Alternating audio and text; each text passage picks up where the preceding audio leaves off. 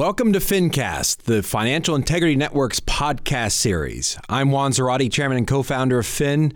Happy to have you back. With us today to talk about the reimposition of Iranian sanctions by the U.S. government is Fin principal, former Assistant Secretary of the Treasury, Danny Glazer, well known to listeners of the Fin podcast.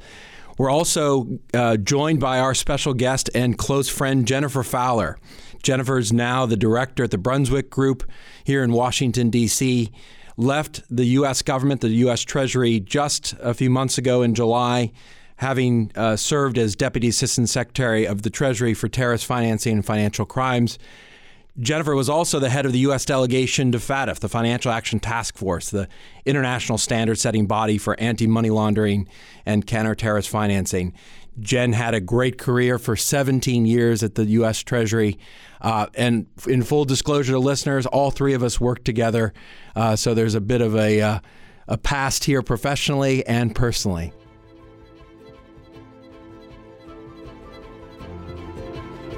Why isn't the administration moving harder on sanctions? There's more of a military solution to this than most terrorist financing issues. Organizational structures as a key component for helping to develop confidence. White knights of illicit finance are a myth. They don't really exist. It's a direct attack on the money laundering vulnerability. President Putin's reaction to any of these allegations in the past has been prove it.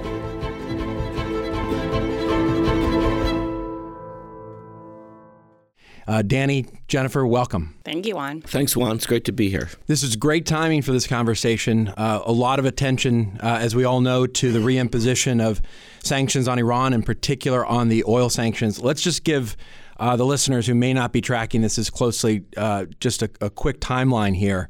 On May 8th, 2018, President Trump announced that the U.S. government was withdrawing from the Iran nuclear deal, commonly known as JCPOA, the Joint Comprehensive Plan of Action. I think I've got that right.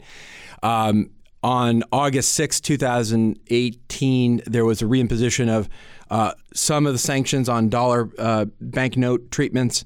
And on November 4th, just recently, the reimposition of a number of sanctions, including the listing of Iranian entities that had been taken off the sanctions list for nuclear-related activities. We want to talk about what the implications of all that means, frankly, with Danny and Jennifer here, talk about not only the details of what's happened, what's going to happen next, but also how this relates to where the Iran sanctions program has been in the past. And so with that, Jennifer, let's start with you on kind of a basic explanation of what happened on November 4th. How should we think about what the U.S. is trying to do, and then maybe get into some of the key features of the sanctions regime as we're now facing it? Well, I think what happened was really these are the most powerful measures that I think the U.S. government has in its arsenal to bring to bear against Iran. So the measures focused on banking, on oil, and sort of the way they're combined. So even if Iran's able to continue to sell some oil, that money's locked up. I think that is such a powerful combination. So for me, that's really the headline. I don't think there were huge surprises with what was announced. There was a lot of discussion in advance of Monday of how the oil sanctions would be handled, what kind of waivers would be issued. But in the end, I think it was, as you would have predicted based on what happened previously. And it's very clear these measures are really going to bring a lot of pain for the Iranian economy. So they are very powerful measures. There's just a lot of questions, I think, going forward of how they'll be enforced. And so that's an interesting thing to discuss and think about. Right. You're right in that this was sort of perceived and has acted as kind of snapback of the old sanctions. Can you explain what you just described, which is the combination of sort of the oil sale restrictions and then the financial restrictions and in combination how that works? So there were 8 waivers issued. So there are some countries, and among them are the largest importers of Iranian oil, that are permitted to continue to buy the oil under the sanctions for the next 180 days. But India, China, Turkey, Taiwan, South Korea, yeah, they'll be able to continue to buy the oil. But the reason I would assume they were granted the waivers is they've made some commitments to reduce those purchases, and that's part of the way this was was designed previously, and I think was very effective previously in getting countries to exit that oil purchase. The thing that made it so powerful, I think, and will continue to make it powerful, is that even as Iran is able to sell some oil, the money they earn from it is going to be locked up in accounts outside of Iran, and they're going to have restrictions on how that money can be spent. So they can only use it for purchases of humanitarian goods or things that they can buy from the countries that are importing the oil. And so that limits their ability to spend that money. And I think in the past they did find it difficult to basically buy enough things to spend it. And so they had a large amount of money that kind of piled up there. Danny, you obviously were at the Treasury Department for the full sweep of the buildup of the Iran sanctions program, the constriction campaign, the lead up to the negotiations, the deal, the nuclear deal itself. And now on the outside, you're witnessing kind of the snapback. How would you explain to listeners who may not have that full scope in view, kind of how this fits into the pressure campaign against Iran, and how do you think about this when the administration talks about putting maximum pressure on the Iranian regime? How do you think about this? Thanks, Juan. I think it's a good question, and one of the things to remember is I think what we see with the Trump administration's reimposition of the Obama-era sanctions is the continuation of a steady policy of increased pressure on Iran that really began in the Bush administration. There was the beginnings of the effort to target the Iranian financial connectivity to the international financial system, really starting in 2006, and that gradually built up towards the end of the Bush administration, and then really came to fruition in the Obama administration. There was a lot of skepticism about the ability of sanctions over the course of the first 4 to 6 years of the Obama administration to put enough pressure on Iran to bring it to the negotiating table. But in fact, for a lot of the reasons that Jen's been talking about, there's a lot of controversy surrounding the nuclear agreement with Iran. But the one thing everybody seems to agree on is that it was sanctions relief that brought the Iranians to the table. And I think that's even the Iranians would agree with that. The Iranians were very explicit in saying that that's why they were coming to the table, for sanctions relief. So in that sense, sanctions worked under the Obama administration in the sense that they created enough leverage on Iran through infliction of pain on the Iranian economy and on the Iranian people that was able to provide enough leverage for a diplomatic solution. Whatever you think of that diplomatic solution, it provided leverage for a diplomatic solution. I think the term snapback is a little misleading in that it makes it seem that there was all this business going on with Iran, there was all this financial connectivity that Iran had, and then all of a sudden we woke up on Monday morning and the sanctions had snapped back and that was all gone. Iran, even in the immediate aftermath and in a year or two after the nuclear agreement, Iran was never satisfied with the sanctions relief it got. That was largely because regardless of whatever commitments governments and diplomats made in terms of sanctions relief, the private sector was never really buying it. The banks never really in a big way went back into Iran. Even businesses never really in a big way went back into Iran. That's for a number of reasons. First of all, there still were some sanctions on Iran. People were still concerned about Iran's environment for money laundering and terrorist financing, and on the blacklist of the Financial Action Task Force. And then there was always, again, the looming threat of quote unquote snapback sanctions, and then with the Trump administration coming in, that concern became more of a reality. So Iran's already been dealing with limited access to the financial system, limited access to the international economy. What's happening now is this is just becoming more sort of formalized in the international financial system. It's going to get more serious, and it's going to get harder and harder, as Jen was saying, for Iran to sell its oil, for Iran to purchase the types of things it needs to keep its energy sector functioning efficiently and effectively, and to provide the people of Iran with the things that they need to continue to exist as a well-functioning country, as a well-functioning society. So I think that what we see with these reimposition of these previous sanctions is going to be tremendous pain on the Iranian economy, and tremendous pain, unfortunately, felt by the Iranian people.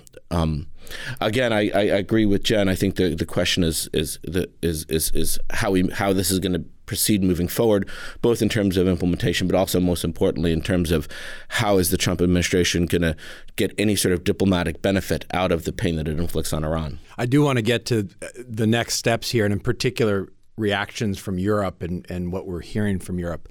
But before we leave that, get to that, I want to get to your point, Danny, about sort of the underlying risks that have been attendant to business with or through Iran. You have the Treasury Department trying to make this case quite explicitly in an advisory they put out on October 11th of 2018 with respect to what they called the regime's illicit and malign activities and attempts to exploit the financial system.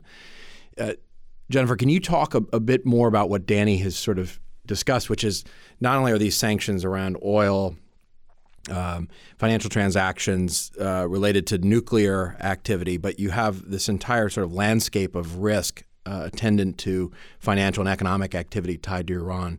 Can you talk about that? Because I think listeners, especially companies that are trying to calculate risk and manage risk, need to understand how the Treasury has seen this and how they've articulated this over time. Right. Well, I think the advisory really puts it all out there in terms of the different information Treasury has that it's available to it on those issues. But I mean, really, the chief issue, of course, is the support for terrorism and along with corruption, human rights abuses, support for activities that are destabilizing the region. It goes on and on and on. But I mean, I think in addition to that, there are real deficiencies in Iran in terms of transparency. And so it's very difficult to know, and this is something Treasury, says often, really who you're dealing with. And their legal regime, their AML-CFT regime is under construction.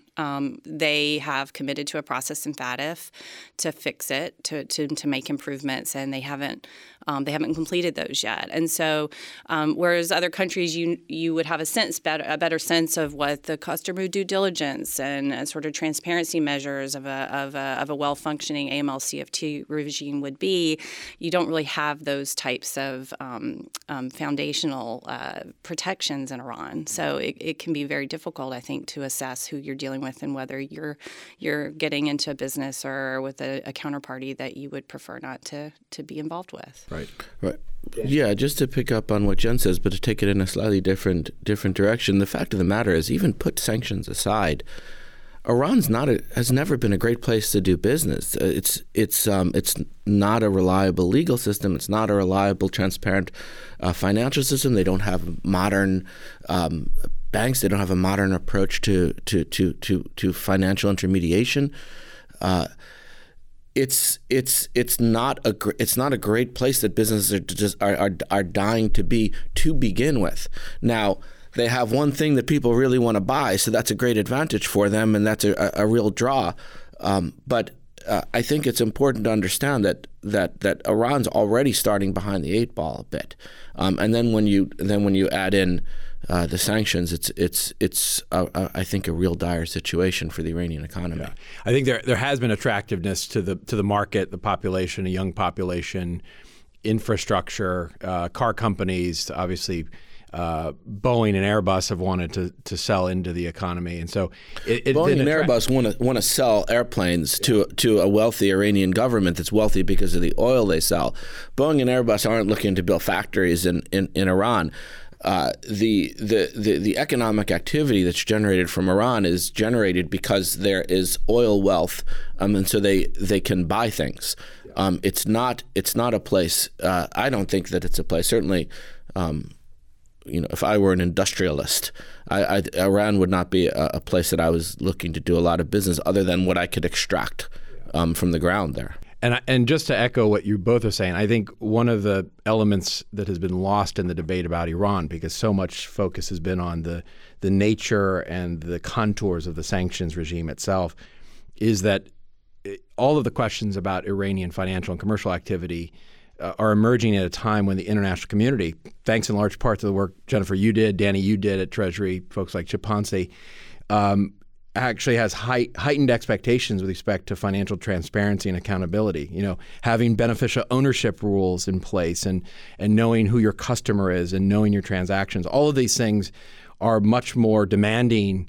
And frankly, the world has gone through an experience of de-risking where certain jurisdictions and certain banks have been unplugged from access to the dollar or Western markets or threatened with such because they don't live up to those standards. And so it's in that environment that Iran is actually sort of emerging, exposed and having to deal with that sense of risk. And so if Iran wants to be treated like a normal country, Iran has to act like a normal country.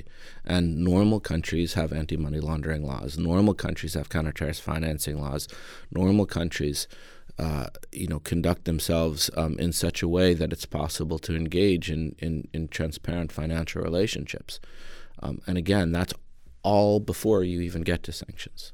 Jennifer, let's turn to, and let me ask you this question about what comes next. The Iranians have been defiant, obviously, talking about wanting to obviously continue oil trade. They're going to find ways to evade sanctions. So if you can talk a little bit about what you see maybe happening in terms of evasion, what your experience shows as to how the Iranians might evade, and then talk a little bit about what the Europeans have been saying, because there have been discussions about creating special purpose vehicles to work around the sanctions. Also, now the anti-blocking legislation that makes it difficult for European companies to disengage from business in Iran without getting approval from the European authorities. So talk to us about sort of that landscape. What comes next in reaction to the reimposition of sanctions? Well, I think on the oil side, and I'm not an energy expert, but it's clear there'll be smuggling and there'll be maritime shenanigans in various ways that people are able to get their hands on oil without detection. I think there are a lot of ways to detect it as well, so I don't think that's going to be undetectable, mm-hmm. but it will go on. And then there's the financial mechanisms that are sort of interesting. So you see a lot of discussion of barter arrangements and different things that maybe can be created to avoid sort of the financial sanctions that would come along with someone who's financing an oil transaction that's not permitted under the sanctions regime. I'm skeptical about those. I'd be interested in what Danny thinks. I think Treasury and the U.S. government can find ways to deal with those kinds of arrangements with some pressure or some enforcement. But you see a lot of that discussion. And then we see what's happening in Europe, which I think is very interesting, and just interesting in terms of see where it goes. We just haven't seen Europe take this type of a position when it comes to sanctions on Iran in the past. And so there's a blocking order where it basically prohibits European companies or banks from exiting business without permission. And that is going to be very difficult for the EU to enforce or to really take action on. But just talking to colleagues in Europe, what I understand is a big issue there would be, it opens up the possibility for lawsuits if they do exit. And so how will that proceed from that perspective? And I'm sure banks and companies are trying to determine how they can comply with U.S. sanctions and not run afoul of this EU blocking order. Then you have the special purpose vehicle, which, again, I think even yesterday European governments were saying they were very committed to creating. I have all the curiosity in the world to see what they come up with. I'm very skeptical, though, that there's really a solution there that can finance large-scale trade of any real significance, because I think the risks are very, very high. And financial institutions and governments understand that. And I think they understand the U.S. government's very serious about seeing this through. And so I just think that's an interesting new element in this round of the sanctions to see how it plays out. Yeah, a bit of a rift in that transatlantic relationship and divide. Danny, can you speak to what you see happening in Europe? I know you've expressed very strong opinions about this in the media and even privately about the European reaction, and also speak to SWIFT's decision, which appears to take the position. They haven't announced exactly what they're going to do, but it's likely that they are going to unplug designated Iranian banks from the SWIFT bank messaging system. Can you speak to not only what SWIFT has done, but how this plays into Europe's reaction?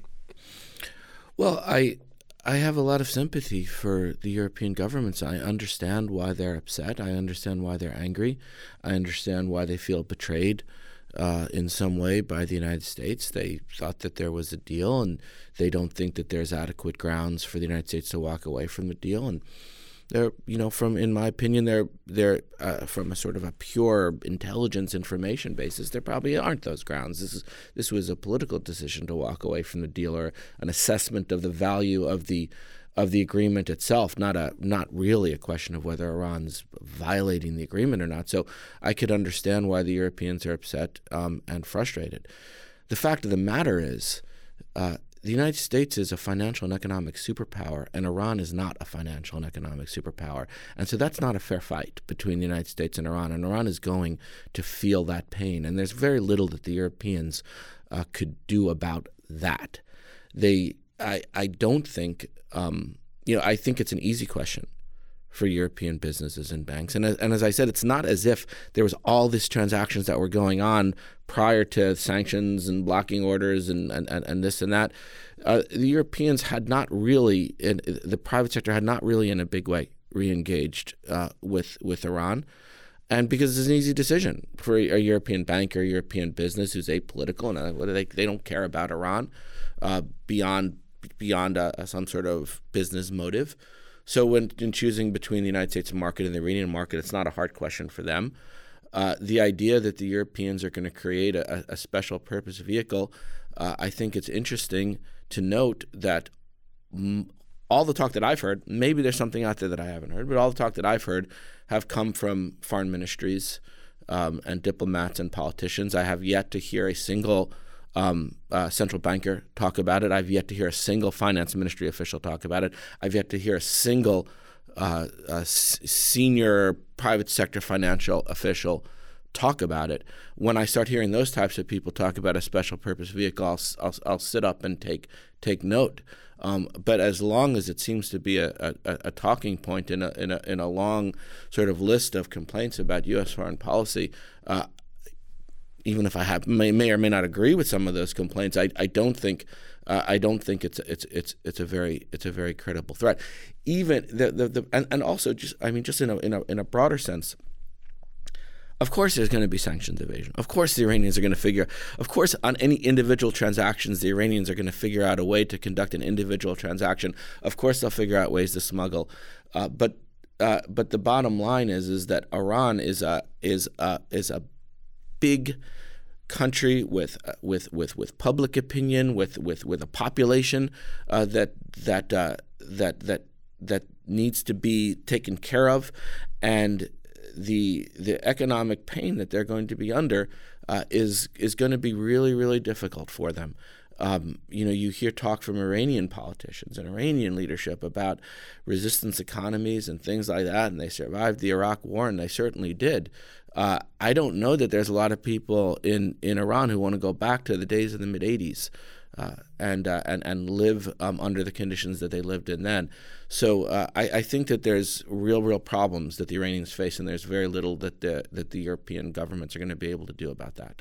Your comments underscore, Danny, this interesting dichotomy, which I think all of us have experienced in government and witnesses now outside sort of observers and experts, the divide between sort of the diplomacy of financial sanctions and the reality of underlying financial crime and illicit financing risk, which we've already touched on. But to your point, Danny, perhaps a lack of appreciation by the diplomatic community of what the underlying risk is, as the real risk, but also the perceived risk of doing business with Iran, and sort of the concentration of risk of creating a special purpose vehicle of dealing with Iranian transactions. That almost strikes me as a primary money laundering concern if one is to look at the Treasury advisory and the risks of doing business. But before we leave this question of reaction, there's also the question of how countries like Turkey and China will respond, and whether or not they will be sort of outlets for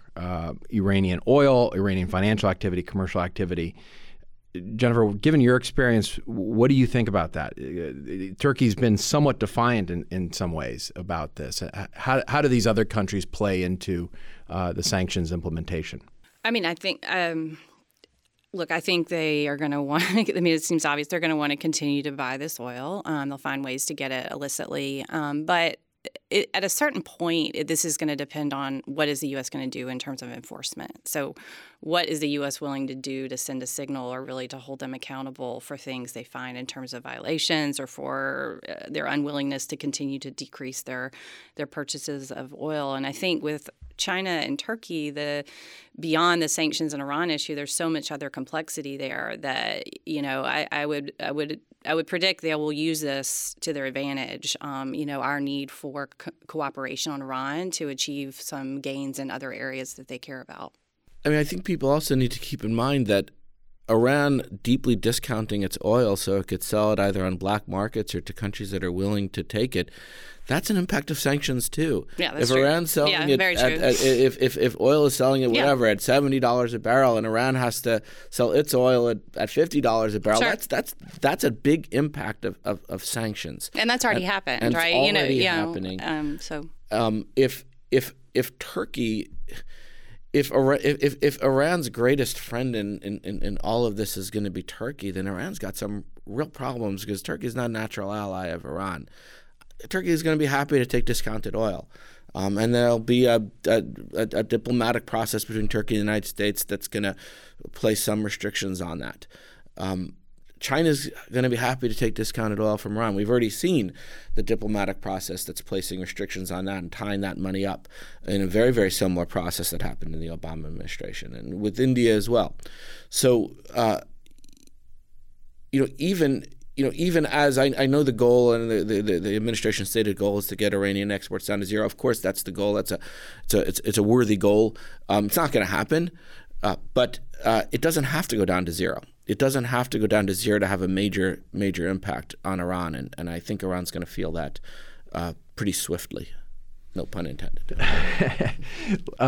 Let's turn now and maybe finally to what comes next. What comes next in terms of risk to the private sector in this space? What comes next in terms of sanctions policy?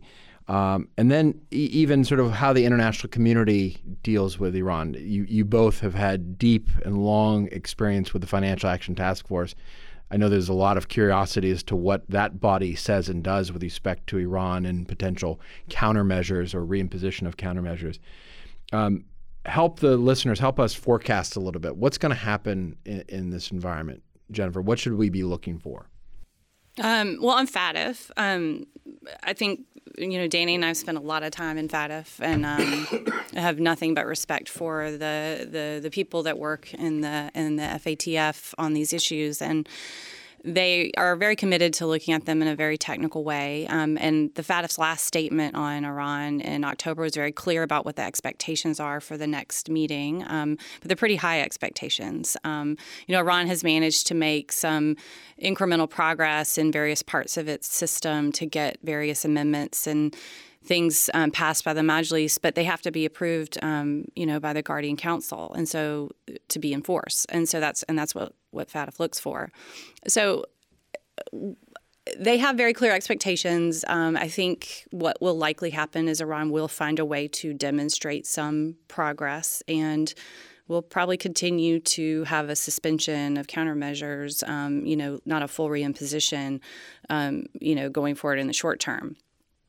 On the other hand, I think there's a recognition in FATF that this can't go on forever because there is a credibility issue for the process. But if you look at what has already, to me, in a way, it's a successful story because you have a commitment from Iran to work on these things, and you have a very clear set of expectations, and they have, made steps that you wouldn't have thought were even possible, 5 years ago. And what's interesting too, Jennifer, is it spurred a debate within Iran around these issues, which I think is really important.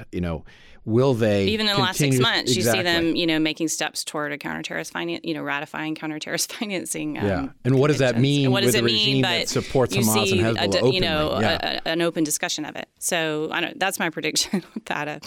I think to Danny's point, I think earlier we didn't mention that there were. On Monday, there were a number of Iranian banks that were relisted or listed, for designations. you know, for me, there was no connectivity that was reestablished between Iran and the rest and the global financial system. So there were some minor banks talking about going back in, but none of the major global direct banks relationships, did. Not really. Yeah. And so I think this is going to be a challenging landscape for global financial institutions to make decisions about oil things that they're financing that could fall afoul of sanctions. One of the flashpoints in the last sort of ramp up was humanitarian transactions. They are permitted, but you found that global financial institutions that could finance that trade didn't want to do it. So what will happen there? And that became a real challenging situation and narrative for governments because there are real impacts inside of Iran for those types of when those kinds of that kind of financing is not available. And so that's one of the things I want to watch to see whether those types of goods continue to flow into Iran. Given the very high-risk situation that banks are now finding themselves in. Danny, what do you see? What's in your crystal ball? In my crystal ball. I think there's an aspect of that's very easy to predict, and then there's an aspect of it that's very difficult to predict. On the easy side, what happens next, I think, is pretty clear because it's the same playbook that you saw in the Bush administration and in the Obama administration, and that's Iran will try to evade these sanctions in a variety of ways, and there'll be a cat and mouse game with the U.S. Treasury Department where it tries to monitor that and find banks or individuals who are willing to engage in that and post sanctions, and that will have a deterrent effect.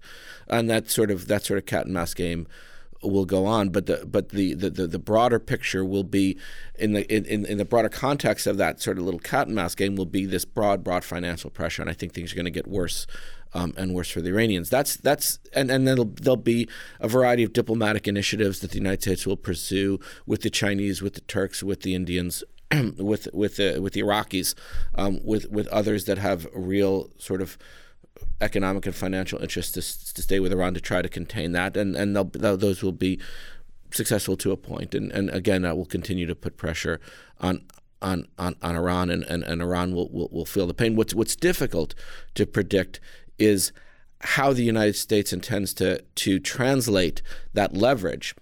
The pain that Iran feels is leverage. How does the U.S. translate that leverage into some sort of diplomatic progress, into some sort of political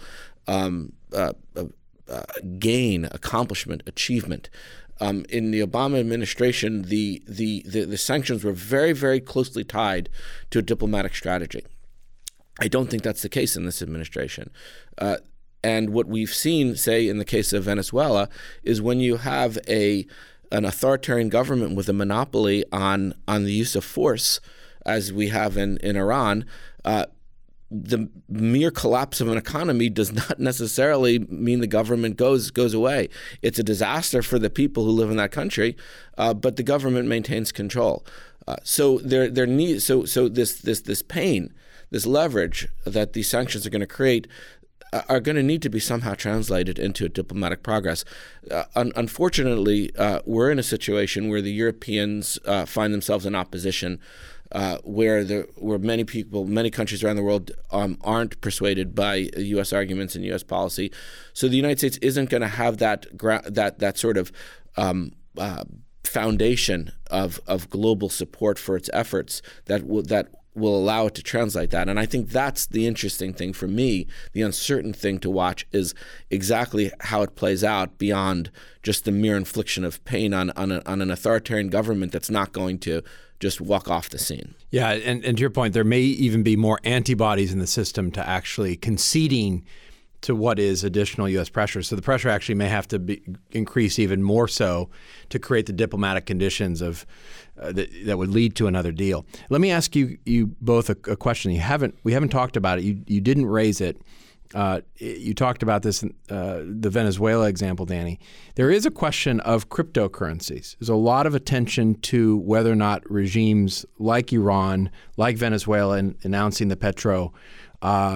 Even the Russians with the crypto ruble discussions, whether or not cryptocurrencies becomes a vehicle or the crypto economy becomes a domain in which Iran can evade sanctions or resist sanctions, as our colleague Yaya Fanoussi talks about. Jennifer, have you thought about the cryptocurrency context as a sort of new vehicle that Iran may leverage? I think it's possible. What I know of cryptocurrencies, though, would tell me that it isn't. It's far from an ideal vehicle for that kind of thing. There's a lot of volatility there. Now, it provides some anonymity, privacy, but there's a lot of volatility there. And I think the scale of your ability to transact in those currencies is not optimal. So I think it could happen. It seems obvious that could happen, but is that the preferred vehicle for evading sanctions? Maybe not so much as some really traditional method of evading sanctions, and that would be my guess. Cash and smuggling. Yeah. I don't think it's a near-term issue. I mean, who knows what the global financial system is going to look like 10 years from now, 20, 25 years from now. Right now, there are a lot of illicit uses for cryptocurrency. Certainly, there are some cryptocurrency that are designed to be anonymous, that are designed to be able to make it difficult for the authorities to trace. So cryptocurrency presents a threat and a risk in terms of organized crime and in terms of being able to conduct individual transactions. But the notion that a whole country's economy is going to be run on cryptocurrency. You need to be able to buy stuff with it. Iran's going to – I have a hard time imagining the scenario where Iran as a country, as an economy, is going to be able to achieve the very, very basics of what it needs operating by cryptocurrency. And I know that it's a sensational term. It's a sensational issue. I don't think the Venezuelan experience with the Petro really provides a great success story for the Iranians to follow. Russia is a different story. The sanctions aren't as complete against Russia. Russia is far more integrated into the global economy than either Venezuela or Iran are. So. I mean, that's probably a subject for a different podcast, but I don't see cryptocurrency as being a realistic lifeline for the Iranians. Yeah, and for those interested, we did do a podcast on sort of cryptocurrencies and illicit finance and sanctions resistance, and so folks are interested in that, take a listen. Jennifer, let's conclude, and I want to sort of ask you because your career has been so impactful, so important. Danny and I had the pleasure and honor of working with you. You started as a sort of a young analyst, a young official in the Office of Foreign Assets Control, the body, OFAC, that administers U.S. Sanctions policy. You left as the Deputy Assistant Secretary, very high level, the Treasury Department, very well respected around the world. You've seen, along with Danny, sort of the evolution of the use of sanctions post 9/11. How would you put kind of the reimposition of Iranian sanctions in the context of where we are with our sanctions policy writ large? I know that's a big question to end our podcast on, but I think it's an important one to get your opinion on.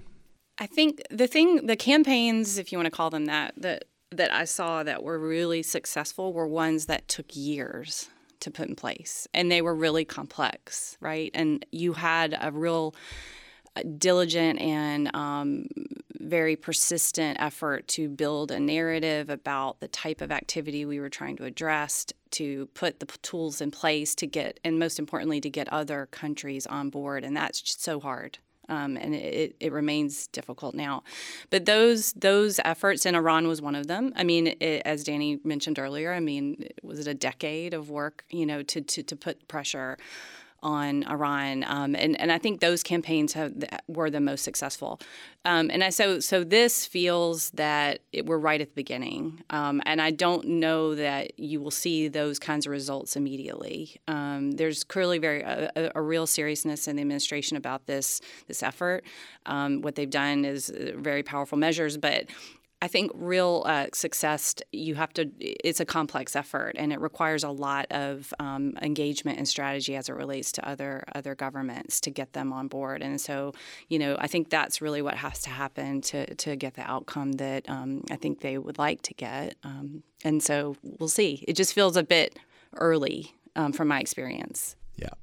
Well, that suggests we're going to have a follow-on conversation, which is great. It sounds good to me. Jennifer, thank you for joining us. Thank you for having me. This was a real pleasure. This was fun, actually, and it really does suggest we've got to do this again. Danny, as always, you're insightful, provocative, and just fun to be with, so thank you. Thanks, Juan. For listeners, feel free to not only listen and share this podcast, but listen to our prior podcasts. We also have several policy alerts that we published on the Iran sanctions program with details about not only the sanctions, but the timelines and some insights as to what Finn thinks comes next. Thank you again for joining us on FinCast, the Financial Integrity Network's podcast series. See you next time.